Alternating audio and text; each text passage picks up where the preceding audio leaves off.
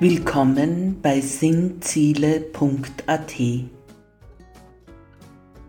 Sie suchen Sinn in den Ereignissen des Lebens. Sie glauben, dass man in religiös inspirierten Antworten Sinn finden kann. Vielleicht glauben Sie sogar an Gott, können aber mit Institutionen wenig anfangen. Sie wollen selber denken, selber nach Sinn suchen dann sind Sie hier richtig.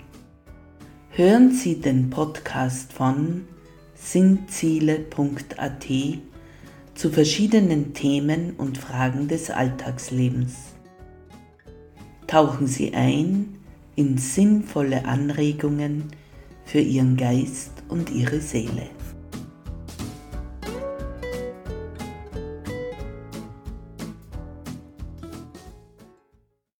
Guten Tag, bei Raffaela spricht über Gott.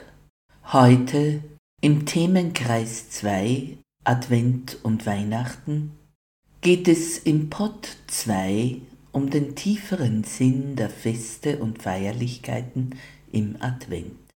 Besondere Bräuche und Feierlichkeiten. Natürlich orientieren sich die Bräuche in Österreich an einem katholischen Raster teils mit heidnischem Urgrund. Weil man 1300 Jahre katholische Geschichte ebenso wie graue Vorgeschichte aus unseren Landen nicht einfach eliminieren kann. Wir leben immer noch in einem katholisch geprägten Land, ob wir wollen oder nicht. Auch Nichtchristen, Lauwarmchristen, entfernt religiöse und sinnferne feiern so manche dieser Bräuche einfach weil sie schön sind, weil sie etwas in uns berühren, wonach wir Sehnsucht haben. Diese Jahreszeit mit ihren Lichtern in der Dunkelheit, ihrem immergrünen Tannenleben und blühenden Zweigen trotz Kälte und ihren wärmenden Liedern beim Zusammensitzen in der Dämmerung kann Menschen trösten und das Harte in uns weicher machen. Welche Bräuche oder besonderen Tage feiern wir nun im Advent? Die vier Advent-Sonntage. Eine Kerze für jeweils einen Adventssonntag. Diese Kerzen befinden sich zumeist auf einem Adventkranz und bestehen heutzutage oft aus vier Kerzen in gleicher Farbe. Als ich ein Kind war, gab es nur vierfarbige Adventskerzen. Ich glaube, lila hätte man zuerst anzünden müssen, dann rot, dann gelb und weiß war die vierte. Wie auch immer, die Symbolik ist klar. Mit jeder Kerze wird es heller im Dunkel, bis dann die Fülle der Helligkeit zum Weihnachtsfest mit einem ganzen Lichterbaum sichtbar wird. Jesus, das Licht kommt näher, bis es zu Weihnachten in seiner Fülle ist. Eine schöne Symbolik. 4. Dezember Heilige Barbara und Barbara Zweige. Die heilige Barbara ist die Heilige der Bergleute und Minenarbeiter. Es ist ein schöner Brauch um den 4. Dezember herum, Barbara-Zweige auf Märkten zu kaufen, sie in Vasen zu stellen mit Wasser, welches nicht zu kalt ist und täglich gewechselt wird. Ungefähr am heiligen Abend blühen dann diese Kirschzweige und erinnern daran, wie der Zweig Jesse, besser bekannt als alttestamentlicher Prophet Jesaja, blühte. Natürlich ist der Zweig Jesse Jesus, dessen Geburt wir zu Weihnachten feiern. Auf eines muss man achten, über die Zweige muss der Frost gegangen sein, sonst blühen sie nicht. 5. Dezember Krampus Ein sehr ungewöhnlicher Gedenktag im heiligen Kalender. Wenn man dazu Informationen sucht, findet man nichts. Was macht der Krampus im Jahreskalender der Heiligen? Nun, ich habe darüber nachgedacht und kam zu folgendem Schluss. Da der Gedenktag eines Heiligen immer sein Todestag ist, wie sieht das dann mit dem einzigen Unheiligen im Jahreskalender aus? Ist der 5. Dezember als Todestag des Krampus, dieses finsteren Überbleibsels aus der Heidenzeit zu sehen? Und das am Vorabend des Nikolausfestes, einem ganz Guten im Festkreis, der Menschen Wohltaten darbrachte? Kann das Zufall sein oder dachte sich da jemand etwas? Vielleicht symbolisiert dieser Tag den Tod des Bösen und der 6. Dezember als Nikolaustag den Sieg des Guten? So könnte es Sinn ergeben. 6. Dezember Heiliger Nikolaus in der Praxis feiern wir in Österreich schon am 5. Dezember Nikolaus, aber sein echter Festtag ist erst am 6. Dezember. Bei uns ist es Brauch in Stadt und Land, dass ein Nikolaus öfters begleitet von einem dunklen, zottigen Gesellen, dem Krampus, der aber dem Nikolaus gehorchen muss, in die Häuser kommt und vor allem Kindern gute Gaben bringt. In meiner Kindheit hatte er noch ein goldenes Buch dabei, aus welchem er die guten und die schlechten Taten des Kindes vorlas und mahnte sich zu bessern. Eigentlich ist Nikolaus ein Bischof aus der Stadt Myra, was heute in der Türkei liegt, und manche Menschen nun dazu bringt, ihn einzutürkisieren, sozusagen im Sinne der Völkerverbindung. Aber damals gab es keine Türken, also Nachkommen der Osmanen in Myra. Bischof Nikolaus war Christ und hatte vor allem Kindern Gutes getan. Sein Sterbetag ist der 6. Dezember. Übrigens ist er auch der Schutzpatron der Dirnen na bom. Was es in der katholischen Kirche alles gibt. Einen Todestag des Bösen und einen Heiligen für Prostituierte. Unglaublich. 8. Dezember. Maria Empfängnis. Oh, oh, hier kommen wir auf vermintes Terrain ein Feiertag, den es für Rechts wegen nicht geben sollte, aber weder hat je ein Ungläubiger, noch ein Protestant, noch ein Freikirchler, noch andere dafür protestiert, dass man an diesem Tag unbedingt arbeiten wolle, statt frei zu haben. Nur die Geschäftsleute schafften eine Öffnung der Geschäfte an diesem Tag, die Kirche gab zähneknirschend nach, und die meisten Leute gehen an diesem Tag trotzdem nicht unbedingt shoppen. Sie machen Feiertag bzw. Ruhetag. Interessant. Warum also sollte es diesen Feiertag gar nicht geben? Weil die unbefleckte Empfängnis Mariens ein Dogma wurde, mit eben diesem dazugehörigen Feiertag.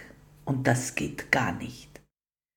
Mein wunderbarer Dogmatikprofessor erklärte uns immer, Dogma muss sich a direkt auf Jesus Christus beziehen und b es muss in der heiligen Schrift stehen.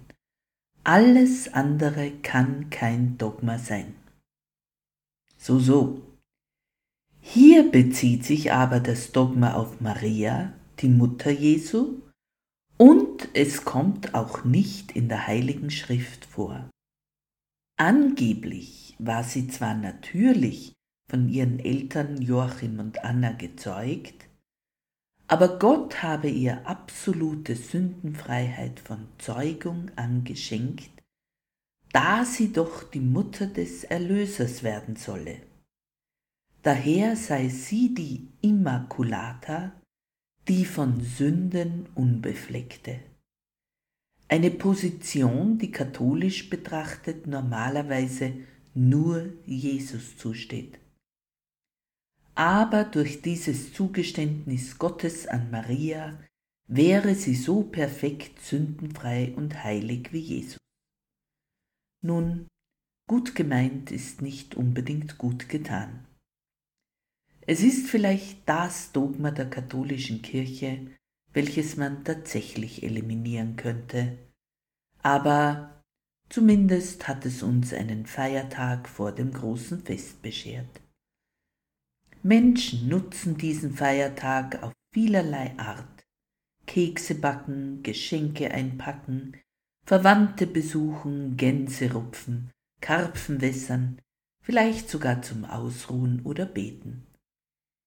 So ist der Mitmenschlichkeit doch ein guter Dienst erwiesen mit diesem Feiertag, der gar nicht sein sollte.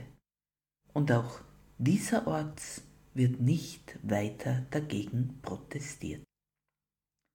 13. Dezember Lucia-Fest Die heilige Lucia war bei uns eigentlich nicht besonders bekannt aber durch schwedische Krimis, Liebesfilme oder auch der Beschäftigung mit dem Brauchtum dieses uns sehr sympathischen Landes, in welches immer mehr Leute als Touristen reisen, wurde das Lucia-Fest auch bei uns bekannter.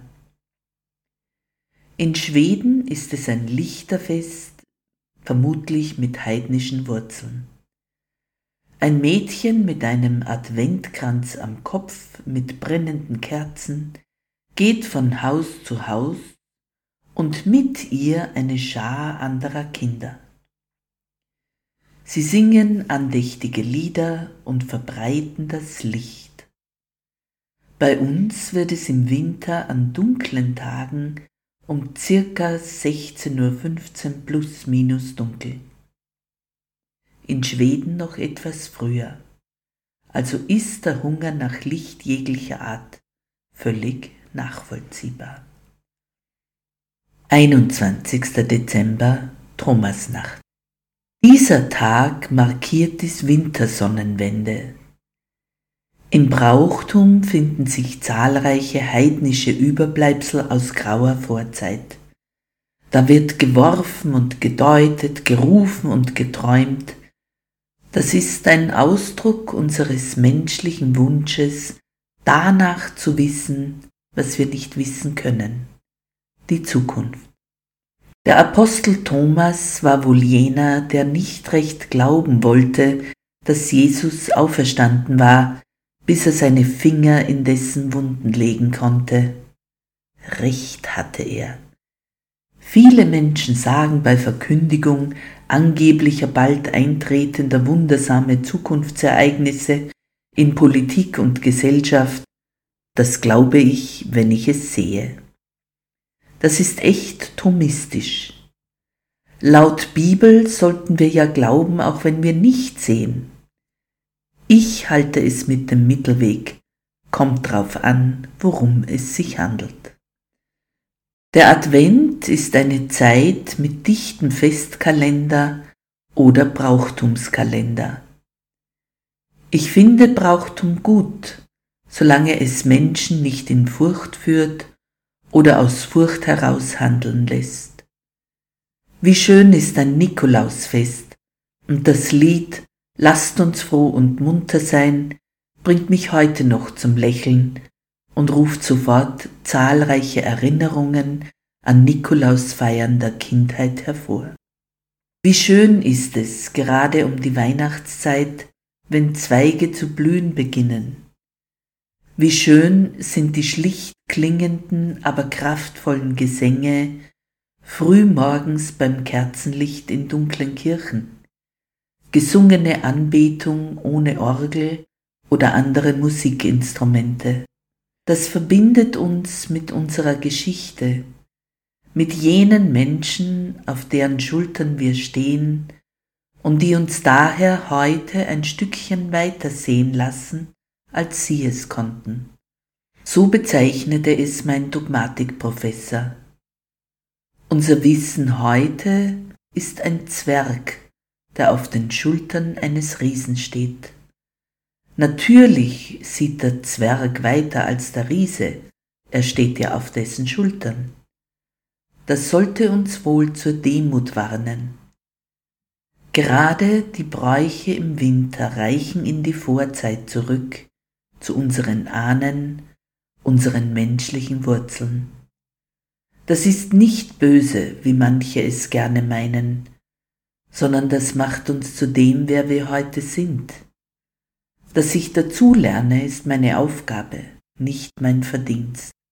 Möge der Herr Jesus uns allen einen guten Advent schenken, eine Einsicht in sein Wirken durch die Zeiten geben und sein Licht im Dunkeln zeigen und uns einhüllen in die Wärme der Symbole, die Advent für uns bedeuten können. Amen. Vorschau.